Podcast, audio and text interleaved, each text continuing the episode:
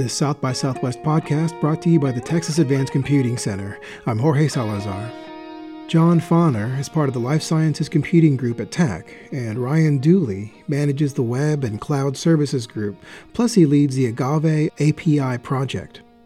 Fonner and Dooley present a hands on four hour workshop for South by Southwest Interactive on Tuesday, March 17th, starting at 9.30 a.m. It's called Science as a Service and Other Lies Hacking Big Data on the Web. Here's Rion Dooley, later joined by John Fonner, in answering my first question Who should come to the workshop? First and foremost, it's it's for the, the kind of people that are going to be at South by. So, um, geared towards developers, geared towards people that have a a, a passion and an interest in science, um, not just where science is at or science generally, but in seeing um, kind of the, the evolution of, of computational science and where we're going in the you know the next few years. Agreed. I mean, developers, hackers, people with ideas. Um, those are the type of people we hope will attract and, and hope will really enjoy what we have to say. That's what's cool about South by Southwest Interactive is that it attracts a whole mix of different people. Um, I know that South by Southwest is trying to attract, um, is trying to get more involved with science, and I think that's what what you guys are there to talk about. Um, science as a service. Science as a service is just the kind of the shift of of getting away from the ones and zeros that for so long have been involved anytime you want to do anything computational. Right. So for the we lost about a generation of scientists to um, uh, computer science, really. You know, great biologists, great physicists, great chemists, um, people from all domains were they're stopping doing the science that they were they were called to do, and they were instead dealing with stuff like you know data management, stuff like you know how to administer and run large scale systems, how to compile codes, how you know implementing a lot of different algorithms just to, to start doing their science again. Um, and a whole generation was, was lost doing that. Well, um, we, we believe that we're at a point where we can turn back to the science, right, and stop stop thinking so much about the underlying infrastructure and really focus back on the, the questions at hand, the questions that are going to impact society and they're going to impact our lives. So when we talk about science as a service, what we're really talking about is the ability to think about your science, right, and and interact with with your data and with um, your experiments in a way that is really thinking in terms of the problems you're trying to solve rather than the machines you're trying to solve them on having had the opportunity to work with a lot of domain researchers that are in the life sciences that have um, a very large computing component to the types of analysis that they need to do, uh, the, the field, the domain field, is just a total patchwork of individual codes out there that have um, very specific assumptions on the type of system that you're running on. Uh, the types of algorithms may have very different hardware requirements.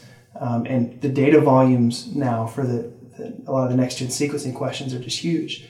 And this has put domain researchers, like Ryan says, in a position where they're now uh, either hiring sysadmins or, or serving as sysadmins. You know, their grad students are being pulled in, sucked into these things. They're running software, and um, now it's in a place where we have a neat ecosystem of tools that are out there that can solve some of these problems.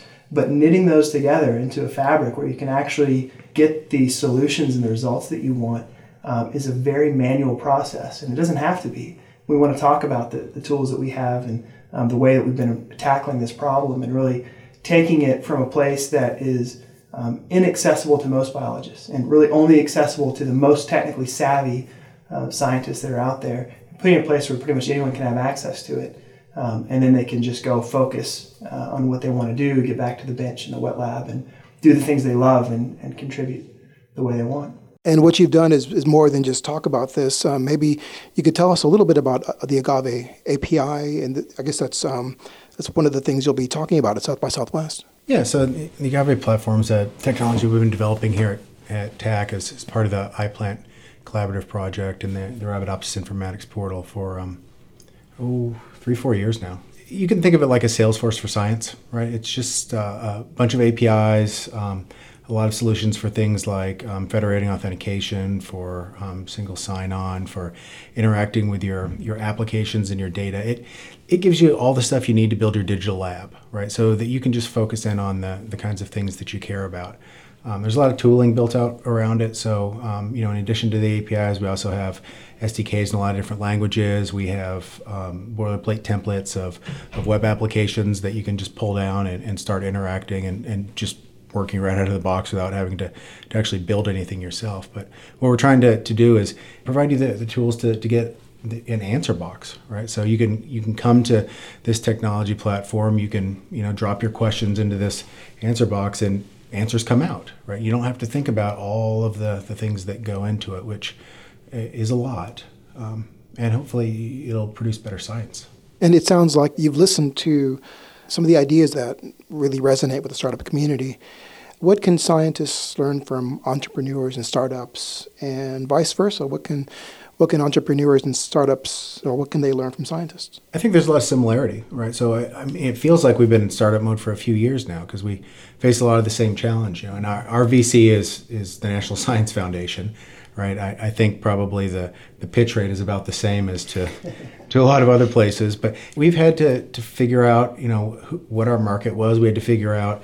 Um, what technology was really going to drive value to people. We've had to be very agile, very flexible to to iterate and to evolve that over time to, to meet the needs of a, a, an ever-changing science community right? The technologies we use today the technologies that people come to us expecting to use were, are, are very different than they were even three years ago. So it's this is rapidly evolving landscape. And you know in the middle of that we still have to deal with stuff like hiring. We still have to deal with things like scaling. I mean we when we launched we we went for through two years of uh, 40% growth monthly right? So that's that that required re-architecture of you know just fundamentally how we built it in the first place. And that's a good problem to have but you know it's also a um, it's one of those problems that you run into as you're you're a, a growing technology. So um, we're really excited about it. We we go to south by every year um, hoping to uh, to learn much much more than we share because uh, we think there's a lot of great lessons to be learned in the, the, the startup space and in the commercial space that we can absolutely um, take with us back here um, one of the other things that we've seen is that the line between what's you know the kind of problems, technically speaking, the kinds of problems that are going on in, in the commercial space and the ones that are um, facing researchers as they're they're doing computational science um, are converging. Right, they're they're not that different anymore. So um, I think South by is becoming an increasingly relevant uh, conference for the, the academic community, and you know every year you see a few more people. Every year you see a few more listings on the that program, and, and thankfully we get to be a part of that this year. Uh, but I think that's a trend that's going to increase, and we're really excited about it because it gives us an opportunity for better collaboration with industry and also with each other. Yeah, I think traditionally in academia, you know, you've seen a lot of scenarios where, well, and, and it's still today the major product of academia, right, is, are publications and papers, and um, there's a lot of hierarchy and things like that within the academic world. Is these senior researchers are able to publish in places or do things that are not necessarily accessible to other groups. Um, and within the life sciences space, you see a lot more of this startup mentality that um, very small labs now can pull down, uh, you know, open access data and start to do some really novel things with them. Um, and the Agave platform is really, you know, seeking to extend this sort of democratization of ideas and and the accessibility for people to come and start using those. Um, you know, next gen sequencing is about eight years old uh, at this point, and um, it was a very radical and disruptive shift in the field. It's, it's been very positive, don't get me wrong, but um, none of the software tools that you had to work with the, the previous generation of data were prepared to, to handle the volume of data that we're looking at now or the, the types of reads and things like that. And so what happened when, when these techniques came out and became really powerful is that you might have individual grad students that are working on you know, solving a very specific problem. They write up a set of scripts or some piece of code that solves it for themselves, um, not really thinking about the network effect. And because of the demand, you might see that become the de facto and standard tool um, across, you know, across a very large swath of highly funded research globally in many cases. And so this has been a field where, where really small players with ideas or approaches about solving things um, really bubble to the top. And the way to you know release that software, the way to get reproducibility, uh, things like that has been really difficult in the past.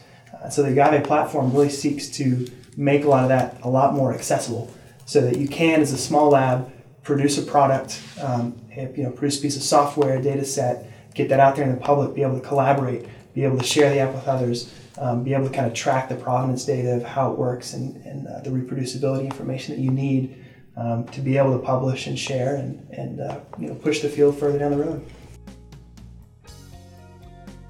You've been listening to Rion Dooley and John Fonner of the Texas Advanced Computing Center. We hope to see you in Austin for South by Southwest Interactive.